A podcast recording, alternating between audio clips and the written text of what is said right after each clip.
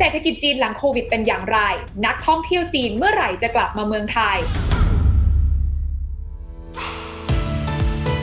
และนี่คือ Breakthrough รายการที่จะพาทุกคนก้าวข้ามขีดจำกัดทางไอเดีย ตราบใดที่สถานการณ์ทั้งโลกเลยดีกว่าใช่ไหมทั้งโลก ถ้าโควิดยังยังยังรุนแรงระบาดขนาดนี้โอกาสที่จะเห็นนักท่องเที่ยวของจีน ออกไปเที่ยวต่างประเทศผมว่ายังยังยังยากมากๆ เว้นแต่ว่าเมื่อถึงเวลาที่ชาวจีนออกมาเที่ยวต่างประเทศถามว่าแอสประเทศไทย เราควรเตรียมตัวอะไรของเรายังไงบ้างในจีนสิ่งที่เราจะเห็นมากชัดก็คือว่าไอ้ตัวที่รอดเนี่ยเขารอดได้เยอะมากขึ้นกว่าที่อื่น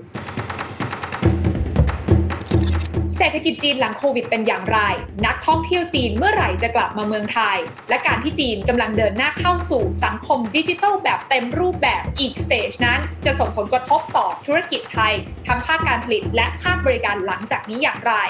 วันนี้ชวนคุณสุพัฒน์อัมภัยธนากร หัวหน้าสำนักงานตัวแทนอาวุโสสำนักงานตัวแทนธนาคารแห่งประเทศไทยกรุงปักกิ่งมาแชร์ข้อมูลแบบ Insight ใน Breakthrough ก้าวข้ามขีดจำกัดทางไอเดีย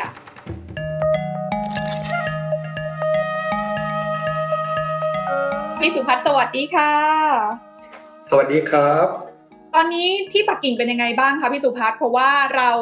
ในฐานะคนไทยเนาะเราติดตามข่าว ตอนนี้เนี่ยสถานการณ์ในบ้านเราก็เรียกว่าโดนโควิด -19 สายพันธุ์เดลต้าบุกอย่างต่อเนื่องเลยค่ะพี่สุพัฒน์แล้วเราก็เริ่มเห็นว่าสายพันธุ์เดลต้าเนี่ยเริ่มกลับไปบุกจีนได้แล้วอีกครั้งหนึ่งเหมือนกันสถานการณ์ล่าสุดตอนนี้เป็นยังไงบ้างคะต้องต้องไล่อย่างนี้ก่อน คือจริง ๆ แล้วในในจีนเนี่ยเขาก็เริ่มมาตั้งแต่มีโควิดตั้งแต่ปีก่อนที่เป็นในเรื่องของตัวอู่ฮั่นมาเขาจัดการไปได้เรียบร้อยแล้วคอนโทรลในประเทศได้ค่อนข้างเรียบร้อยคำว่าที่เขาดูแลในประเทศได้เรียบร้อย แปลว่าอะไรแปลว่าอันที่หนึ่งไม่มีการเพิ่มขึ้นของคนที่ติดเชื้อภายในประเทศ ถ้ามีส่วนจะเป็นจากเคสต่างประเทศเข้ามา นี่เป็นภาพเมื่อตั้งแต่ใช้คำว่าตั้งแต่กลางปี 2020 เป็นต้นมา 2021 ตั้งแต่ต้นปีก็เป็นภาพลักษณะแบบนี้ เพราะฉะนั้นเราจะเริ่มเห็นว่าภาพความการเคลื่อนไหว dynamic movement ของคนจีน การทำกิจกรรมทางเศรษฐกิจกลับมาค่อนข้างดีมากได้เร็วมาก ด้วยความที่โควิดเป็นค่อนข้างคุมมาได้โดยตลอด จนกระทั่งใช้คำว่าจนกระทั่งประมาณเดือน มิถุนาที่ผ่านมาปลายมิถุนาต้นกรกฎาที่ผ่านมา อยู่ก็มีเจ้าเดลต้าเนี่ยหลุดเข้ามาที่ในในเมืองจีน ถามว่าเขาเข้ามายังไง เขาเข้ามาที่ทางทางที่สนามบินที่หนานจีก็มีต่างชาติเข้ามา แล้วก็มีติดเชื้อเข้ามา โดยก็ไม่ทราบ แล้วทีนี้นั่นเป็นจุดเริ่มต้น แล้วก็กระจายไปซื้อที่อื่น แต่โชคดีว่าจีนเขาเป็นเป็นประเทศที่ค่อนข้างควบคุมกันพอสมควร ก็เลยทำให้ track ได้ว่าใครติดอยู่ที่ไหน แล้วก็ประมาณแยกคนติดออกจากคนไม่ติด คนที่ยังไม่ติดหรือมีความเสี่ยงจับตรวจเชื้อตรงเดียวนั้นไปเลย ก็เลยทำให้เริ่มจับตัวการตรงนั้นได้ คนที่มีอาการก็เข้ารับรักษาก็เลยค่อนข้าง ผ่านไปได้ด้วยเร็ว นั่นเป็นเหตุการณ์ที่เกิดขึ้นที่ที่ที่หนานจริง เราอย่างที่ที่ภาพหลายคนเคยไล่มาถามว่า แล้วทำไมมันกระจายไปอื่นได้ยังไง ก็คือก็ไปเป็นว่ามีต่างชาติเข้ามาที่สนามบินหนานจริง แล้วก็พนักงานทำการสารขึ้นไปทำกับบนเครื่องบิน แล้วก็ปรากฏว่าไปได้เชื้อเข้าใจว่าได้เชื้อจากการทำความสะอาดบนห้องสุขาบนเครื่องบิน แล้วก็เลยติดในหมู่ของพนักงานทำความสะอาดในสนามบิน ติดไปถึงเจ้าหน้าที่ที่ทำงานกันในสนามบิน ดีที่ว่าทางการจีนเขามีการตรวจอยู่ตลอดเวลาก็เลยรู้ว่าเฮ้ยกลุ่มคนนี้เป็นคนที่มีปัญหาแล้ว ก็เลยแบบว่าล็อกดาวน์ตรงพื้นที่ตรงนั้นทันที แล้วจับแยกแยกตรงนั้นไปเลย แต่ตรงนั้นก็ตามก็จะมีช่วงผ่านต่อก็คือก็เลยเจ้าหน้าที่ตรงนั้นก็ไปผ่านเชื้อให้กับกับประชาชนโดยทั่วไป ภาพที่ผมจำไม่ผิดก็จะเป็นเป็นใช้คำว่าเป็นอาม่าอยู่คนหนึ่งก็ไปติดจากสนามบินที่หนานจิงมา แล้วอาม่าก็ไปที่ที่เมืองหยางโจว ก็เลยทำให้แทนที่มันจะอยู่ที่หนานจิงก็อาม่าคนนั้นก็พาไปติดที่ที่เมืองหยางโจวด้วยก็เลยกลายเป็นว่าณโมเมนต์นี้เป็น 2 จุดขึ้นมาด้วยกัน แต่อย่างนั้นก็ตามขณะที่มันหลุดออกมาแล้ว ทางการจีนก็ตามไปที่หยางโจวแล้วก็เป็นล็อกดาวน์พื้นที่ตรงนั้นได้ทันอีกจำนวนการติดเชื้อที่เกิดขึ้นมากลายเป็นว่าจนถึงปัจจุบันเนี่ยที่หยางที่หยางโจวแล้วก็ที่หนานจีนตอนนี้กลายเป็นศูนย์มาหลายวันแล้ว ซึ่งแบบเฮ้ยเป็นสัญญาณที่ดีละก็ดูว่าจะเป็นยังไงต่อ ถ้าที่ผ่านมากลายเป็นว่า พอพอเกิดเคสโซนนี้ขึ้นมาเสร็จปุ๊บคนก็เริ่มค่อยๆอ่าตอนนี้ก็กลายเป็นว่าบางส่วนให้ความเข้มงวดมากขึ้น ถามว่าสิ่งที่จีนทำก็คือประมาณว่าไม่ส่งเสริมโดยเด็ดขาดให้เกิดเป็นการเดินทางข้ามเมือง โดยเฉพาะอย่างยิ่งพื้นที่ที่มีความเสี่ยงไม่ให้เดินทางเชื่อมต่อกันอันก็สิ่งที่จีนทำถ้าจีนทำตรงนี้สำเร็จได้ ภาพที่เกิดขึ้นก็มามาว่า กิจกรรมเศรษฐกิจของประเทศและของเมืองที่ไม่มีปัญหาก็จะได้สามารถทำงานกันได้โดยปกติ หาเงินมาได้โดยปกติ นี่คือภาพภาพที่เห็นณตอนนี้ครับค่ะ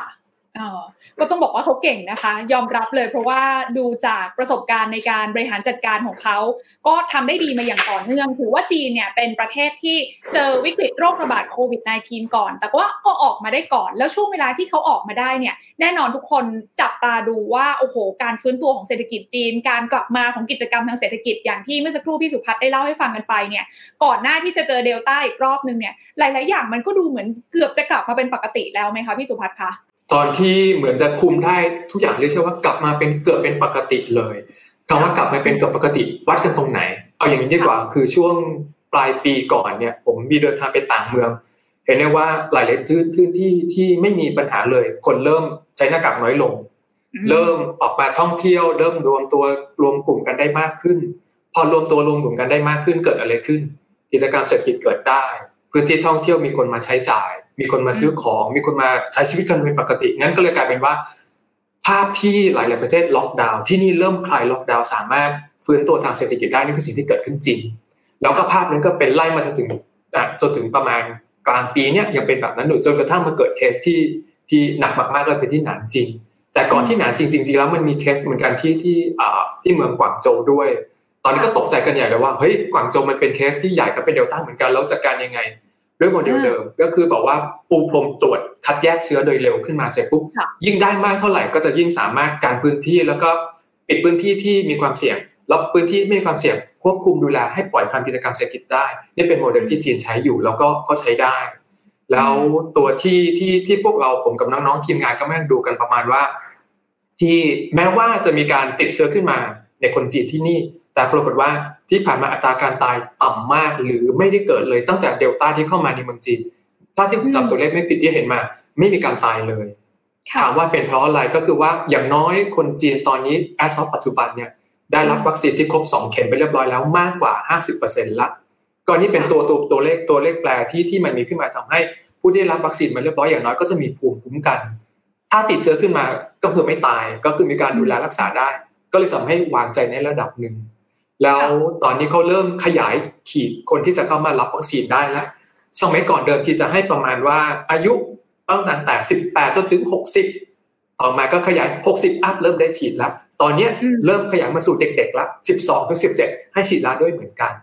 ภาพที่เราเห็นก็คือว่าทำไมต้องให้เด็ก12ถึง17มาฉีด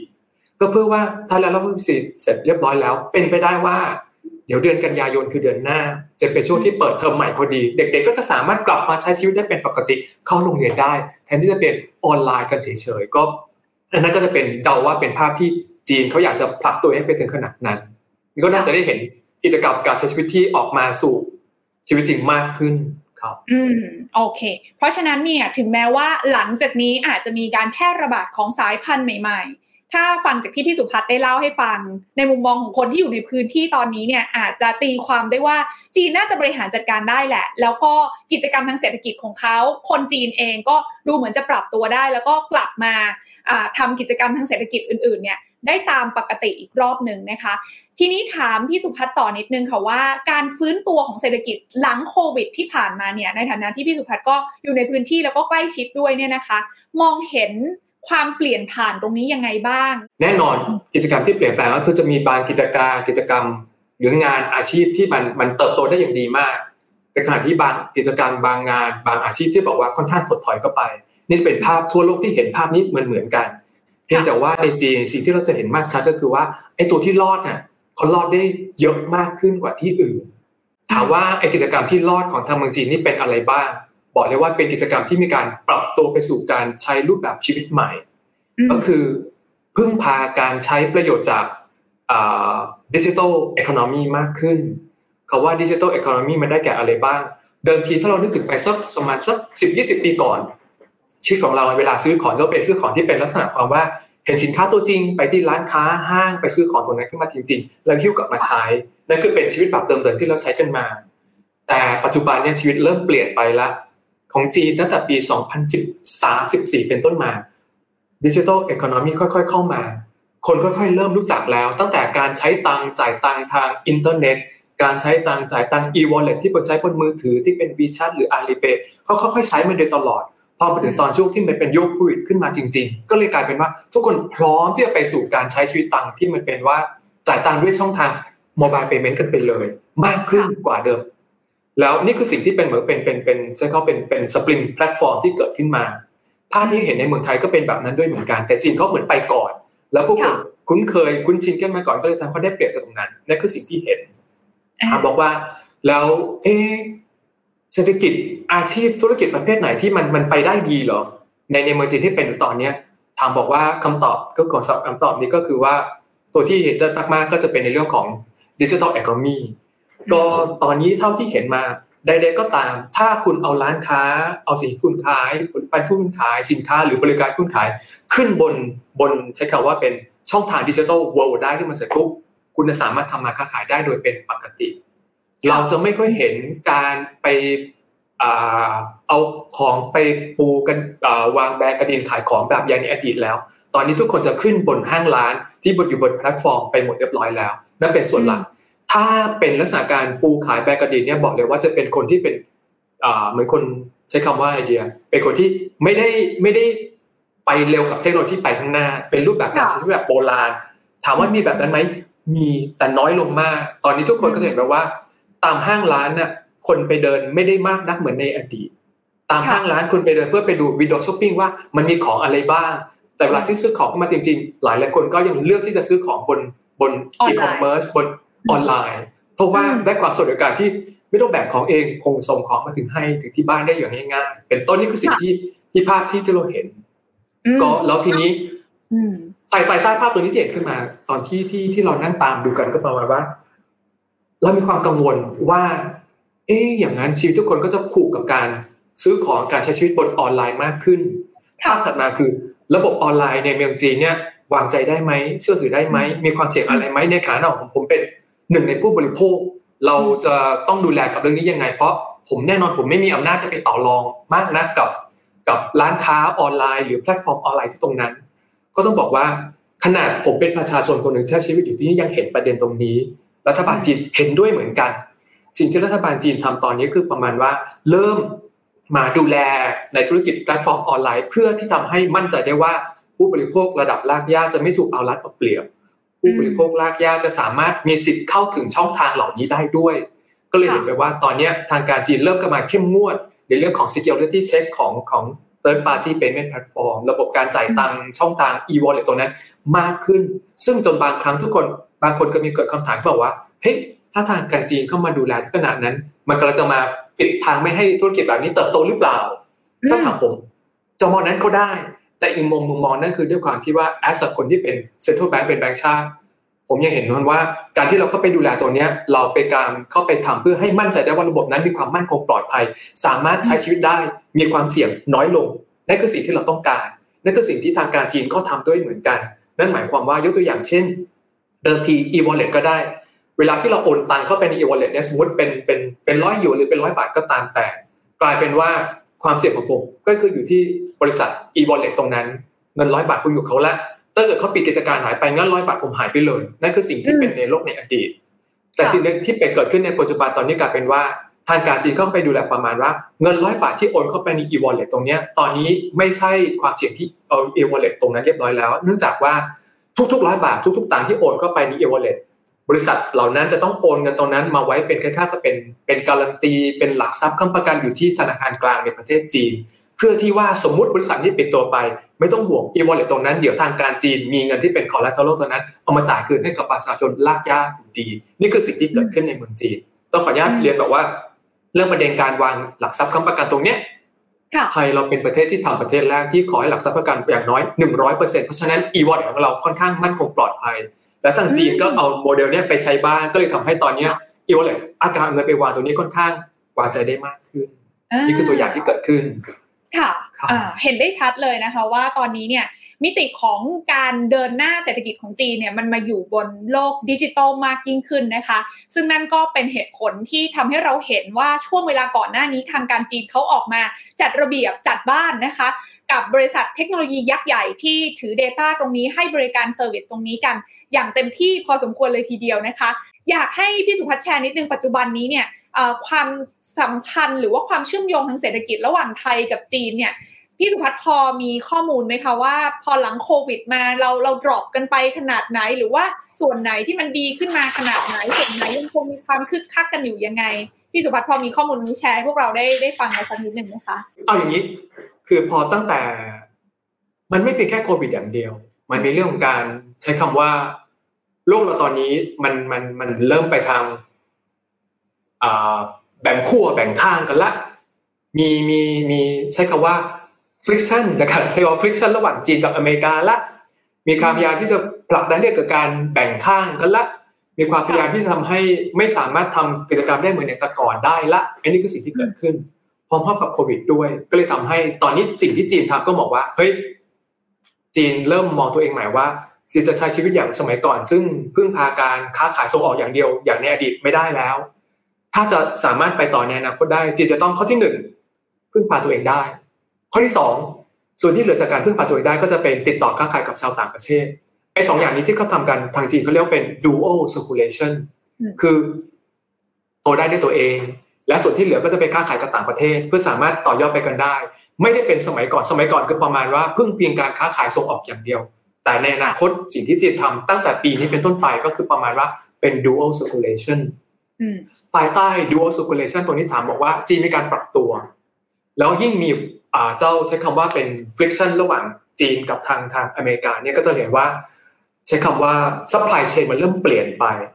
ถ้าสมมติผมทุกสอนว่าสมมตินะสมมตินะสมมติว่าประเทศกอไก่เกิดไม่ถูกใจกับประเทศจีน ประเทศกอไก่บอกว่าเฮ้ยประเทศคอควายอย่าไปค้าขายกับประเทศจีนนะอย่าไปส่งของสินค้าตัวนี้ประเทศจีนนะเป็นของผมโกรธนะถ้าอย่างนั้นขึ้นมาเสร็จปุ๊บ ประเทศขอไข่ก็ไม่กล้าแล้วก็ก็ก็ก็ไม่ทำกันแล้วกันก็เลยทำให้เฮ้ยถ้าอย่างนั้นจีนต้องเริ่มเริ่มเริ่มหันมามองตัวเองแล้วบอกว่าเฮ้ยจะไปพึ่งพาจากคนนอก ซึ่งอยู่ไกลๆมากไม่ได้เกิดประเทศกอไก่ขอไข่รวมหัวหัวกันไม่ค้าขายกับมาจีนจะทำยังไง ตอนนี้ก็เลยทำให้จีนเริ่มหันมามองพื้นที่ที่ใกล้ตัวเองได้มากขึ้น เริ่มย้าย supply chain ที่เดิมทีจะไปพึ่งพาจากที่ประเทศไกลๆล้อมหาพื้นพาพื้นที่ของการ supply chain จากประเทศพื้นที่ใกล้ ๆ เช่น Southeast Asia ของเราเป็นต้น เราจะเลยเห็นว่าจีนเริ่มโยก supply chain จากไกลๆมาสู่ที่ Southeast Asia ได้มากขึ้นนี่คือสิ่งที่เห็นถามว่าโอกาสตัวเนี้ยก็จะเป็นโอกาสที่ดีที่ไทยอาจจะเป็นหนึ่งในพื้นที่ที่จีนจะเข้ามาหาเราได้เวลาที่เขาโยก supply chain มาที่ทางนี้แทนพอดูเข้าไปในรายละเอียดว่าสิ่งที่จีนเขาโยกมาเขาโยกอะไรไปบ้างเขาบอกว่าในจีนเนี่ยเขาจะมีของอยู่ผมขออนุญาตไล่ว่าเป็นสินค้าประมาณสักสามกลุ่มด้วยกัน กลุ่มที่หนึ่งก็จะเป็นกลุ่มที่เดิมทีจีนไม่มีเลย ต้อง import มาโดยตลอด ถามว่าอะไรบ้างยกตัวอย่างเช่นก็เป็นประเภทพวกผลิตภัณฑ์ทองแดงก็ได้ ทองแดงในเดิมทีจีนไม่มีเลย ต้องไปพึ่งพาจากการค้าขาย import มาจากต่างประเทศมาโดยตลอดแล้วก็จะมีความเสี่ยงสมมติประเทศกอไก่กอไก่รวมหัวกันบอกว่าเฮ้ยจะไม่ค้าขายทองแดงกับประเทศจีนแล้ว จีนกูจะเอาทองแดงไปเป็นเป็นตัวผลิตสินค้าต่างๆมันก็จะไม่ได้ ตอนนี้จีนเริ่มรู้ตัวแล้วไอ้ประเภทสินค้าประเภทอย่างเนี้ยจีนเริ่มผลิตเองเลย จะได้เป็นว่าไม่ต้องไปพึ่งพาคนอื่น ถ้าผลิตเองได้ตัวนี้ก็จะจบ ผมขออนุญาตใช้คำว่าเป็น import substitution ประเภทที่1 import substitution ก็คือแทนที่จะไป import ตัวอื่นมาผลิตเองซะเลย ถ้าผลิตเองได้ก็จะเป็นพึ่งพาตัวเองได้ จีนก็จะอยู่รอดปลอดภัยไอ้กลุ่มเนี้ยถ้าถามคือ ถ้าไทยเรามีสินค้าใดๆก็ตามเป็นกลุ่มที่เป็น import substitution ต้องระวังแล้วเพราะว่าในอนาคตจีนเขาผลิตได้ตัวของเองเขาอาจจะไม่มาหาเราแล้ว อันนี้คือสิ่งที่เป็นห่วงนะ อันที่สอง อันที่สองก็คือประมาณว่าเป็นสินค้าที่เป็น strategic goods ของจีนเอง ก็คือหมายความว่าจีนก็ต้อง import มาอยู่ดีแหละ ก็เพราะว่ามันแต่ทีนี้ก็คือถามว่า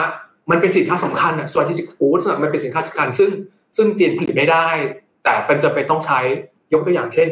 semiconductor ไอ้ประเภทตัวหนังไฟฟ้าสื่อหนังไฟฟ้า semiconductor ตัวชิปตัวอะไรต่างๆนั่นนะนั่นเป็นสิ่งที่จีนรู้ว่าจีนจะต้องพึ่งพาจากต่างชาติอยู่ สิ่งที่จีนทำตอนนี้ก็ประมาณว่าอะถ้าพึ่งพาก็ต้องพึ่งพาต่อไป แต่จะพยายามผลิตให้ตัวเองด้วยไอ้ตัวนี้ขึ้นมาให้ได้มากขึ้น มันไม่เหมือนจาก import substitution import substitution นั้นรู้ว่าตัวเองมีกำลังในการผลิตทดแทนได้แล้วมันง่ายจบได้เลย แต่เจ้าไอตัวที่สอนที่เป็นเขาเป็น strategic goods ที่เป็นรู้ว่าเป็นเป็นสินค้าประเภทที่ที่ต้อง import มาแต่ยังผลิตไม่ได้ ตอนนี้ก็พยายามที่จะผลิตขึ้นมา ถ้าถามผมมาตัวเนี้ย ก็ยังอาจจะมีโอกาสในอนาคต แต่เขาว่าในอนาคตที่มีโอกาสผมไม่รู้เหมือนกันว่ามันกี่ปี ถ้าถึงวันหนึ่งในอนาคตซึ่งจีนสามารถผลิตขึ้นมาได้ จีนก็ไม่น้อยอีกเหมือนกัน อันนี้คือแบบช่วยไม่ได้ละประเภทที่สามประเภทที่สามซึ่งไทยเราเนี่ยยังมีโอกาสอยู่แน่ๆ อันนี้เป็นคำว่าเป็นใช้คำว่าเป็น necessity goods ถามว่า necessity goods ได้แก่อะไรบ้างผมบอกเลยว่าเป็นจีเป็นประเทศที่ใหญ่มากพื้นที่การเกษตรเขาเนี่ยยังไงก็ตามยังไม่เพียงพอต่อคน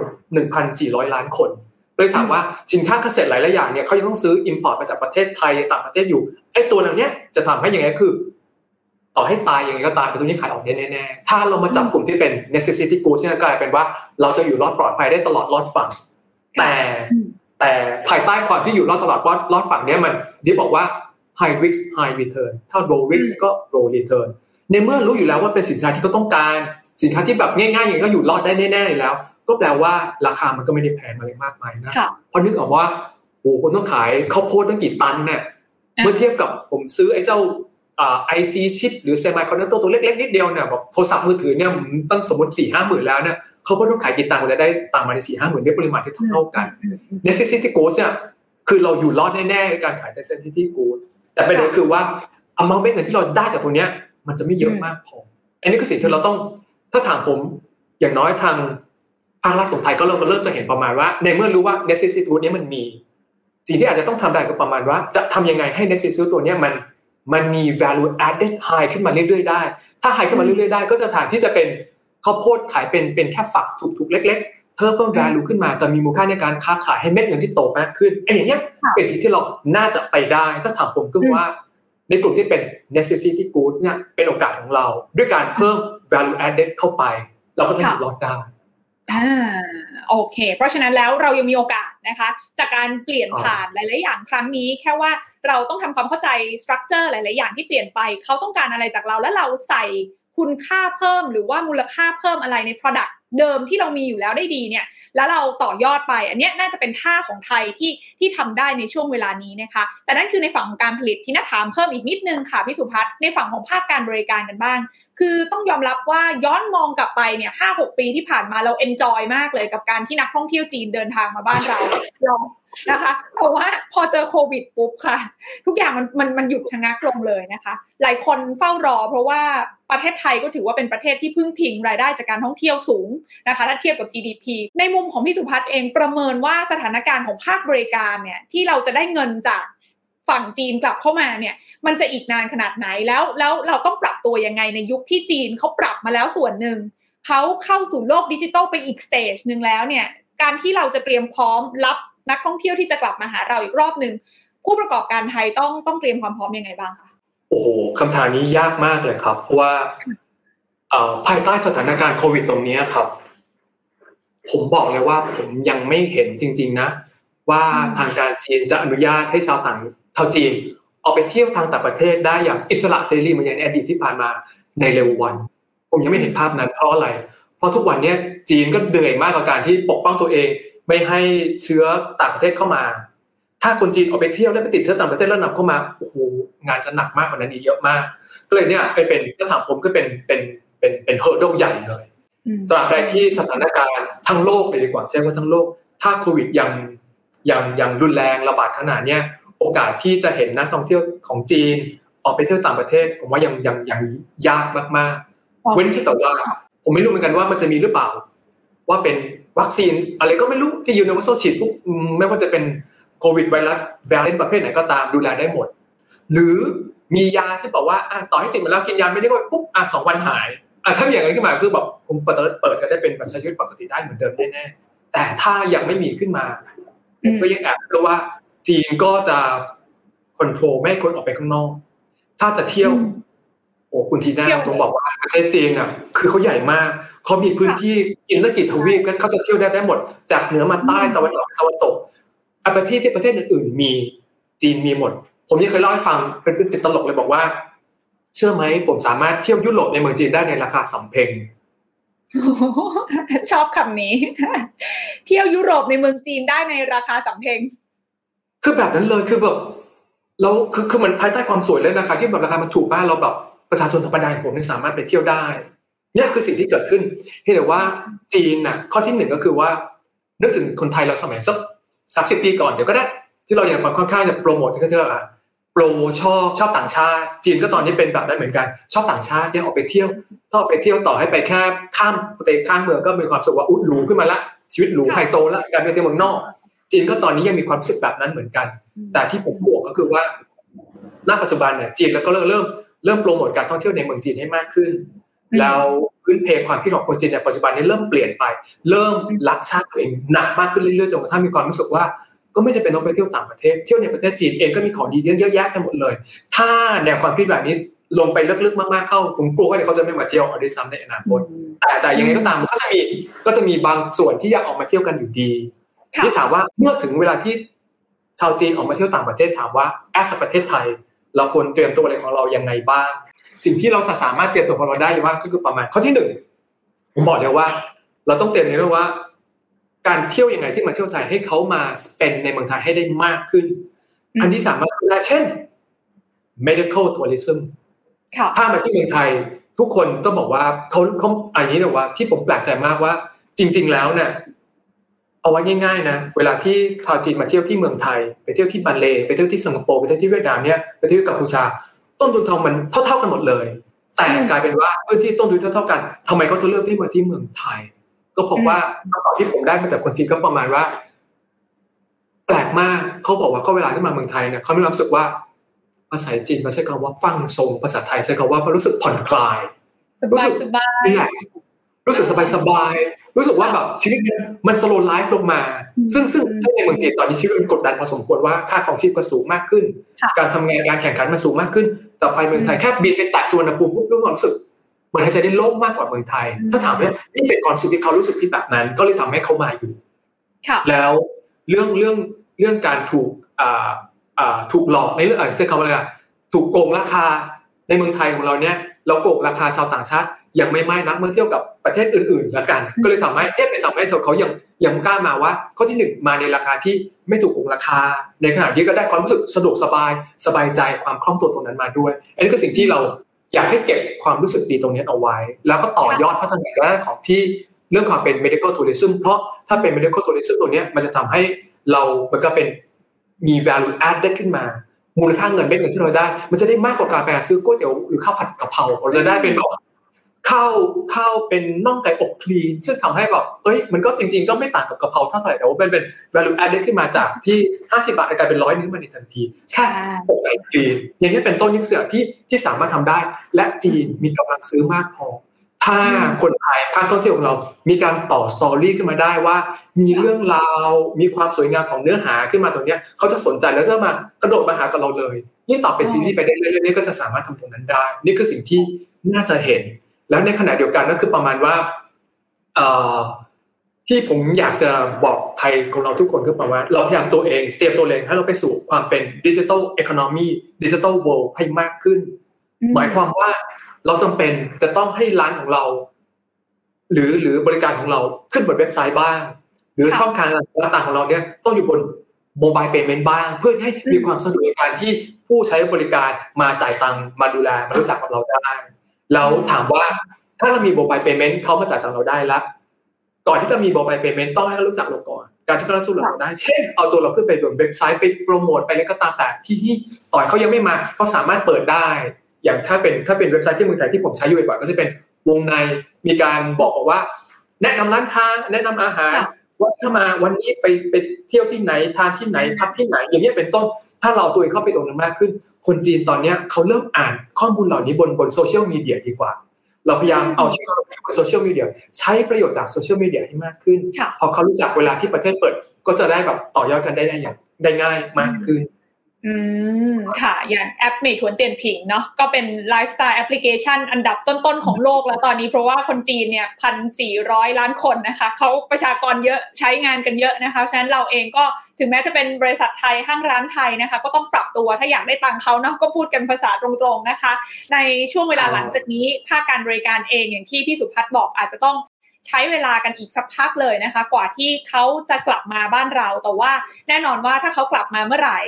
พี่สุพัฒน์แนะนำไว้ดีทีเดียวว่าเราต้องหาทางเพิ่มมูลค่านะคะ หาทางได้เงินจากกระเป๋าเขาเนี่ยให้เยอะขึ้นจริง ๆ บ้านเราเองมีจุดแข็งหลายอย่างนะคะ medical tourism เองถือเป็นอีกหนึ่งเทรนด์สำคัญที่จริงๆพี่สุพัฒน์ได้ได้ได้เล่าภาพไว้ เห็นภาพทีเดียวว่า จริงๆเป็นเป็นสิ่งที่เราสามารถทำให้ได้ดีเลย แล้วก็เป็นส่วนเพิ่มมูลค่านะคะ ที่น่าจะช่วยในมิติของเศรษฐกิจการบริการบ้านเราเนี่ย ได้ชัดเจนมากขึ้นทีเดียว ซึ่งแน่นอนว่าอินไซต์ต่างๆ เหล่านี้นะคะสำหรับใครที่อยากจะหาข้อมูลเพิ่มเติมเนี่ยเข้าใจว่าพี่สุพัฒน์เองก็เป็นหนึ่งในทีมที่ให้ข้อมูลกันเป็นประจำเหมือนกันนะคะ กับทางด้านของศูนย์ข้อมูลเพื่อธุรกิจไทยในจีนนะคะ หรือว่าไทยบิดไทยหน้านั่นเองตอนนี้ก็ชวนมาเปิดเพจกันอยู่ในบล็อกดิด้วย แล้วก็มีข้อมูลอินไซต์เชิงลึกนะคะ ของทีมรีเสิร์ชนะคะที่ทำงานอยู่ในพื้นที่ประเทศจีนนะคะ คอยมาแชร์อินไซต์ให้เราฟังกันว่าตอนนี้คนจีนกำลังมองบ้านเรายังไงนะคะ คนจีนเทคโนโลยีนวัตกรรม การก้าวเข้าสู่ดิจิทัลอีโคโนมีนะคะ อย่างที่พี่สุพัฒน์บอกเราเอง ถ้าอยากตามเขาให้ทันก็จำเป็นเหมือนกันที่จะต้องเอเข้าใจองค์ประกอบตรงนี้แล้วก็ปรับตัวให้ทันนะคะ เพราะฉะนั้นแล้วเหมือนอย่างที่พี่สุพัฒน์มาเล่าแบบนี้ละค่ะเข้าไปหาข้อมูลเตรียมกันไว้ได้เลยนะคะ ซึ่งวันนี้ทีน่าเชื่อว่า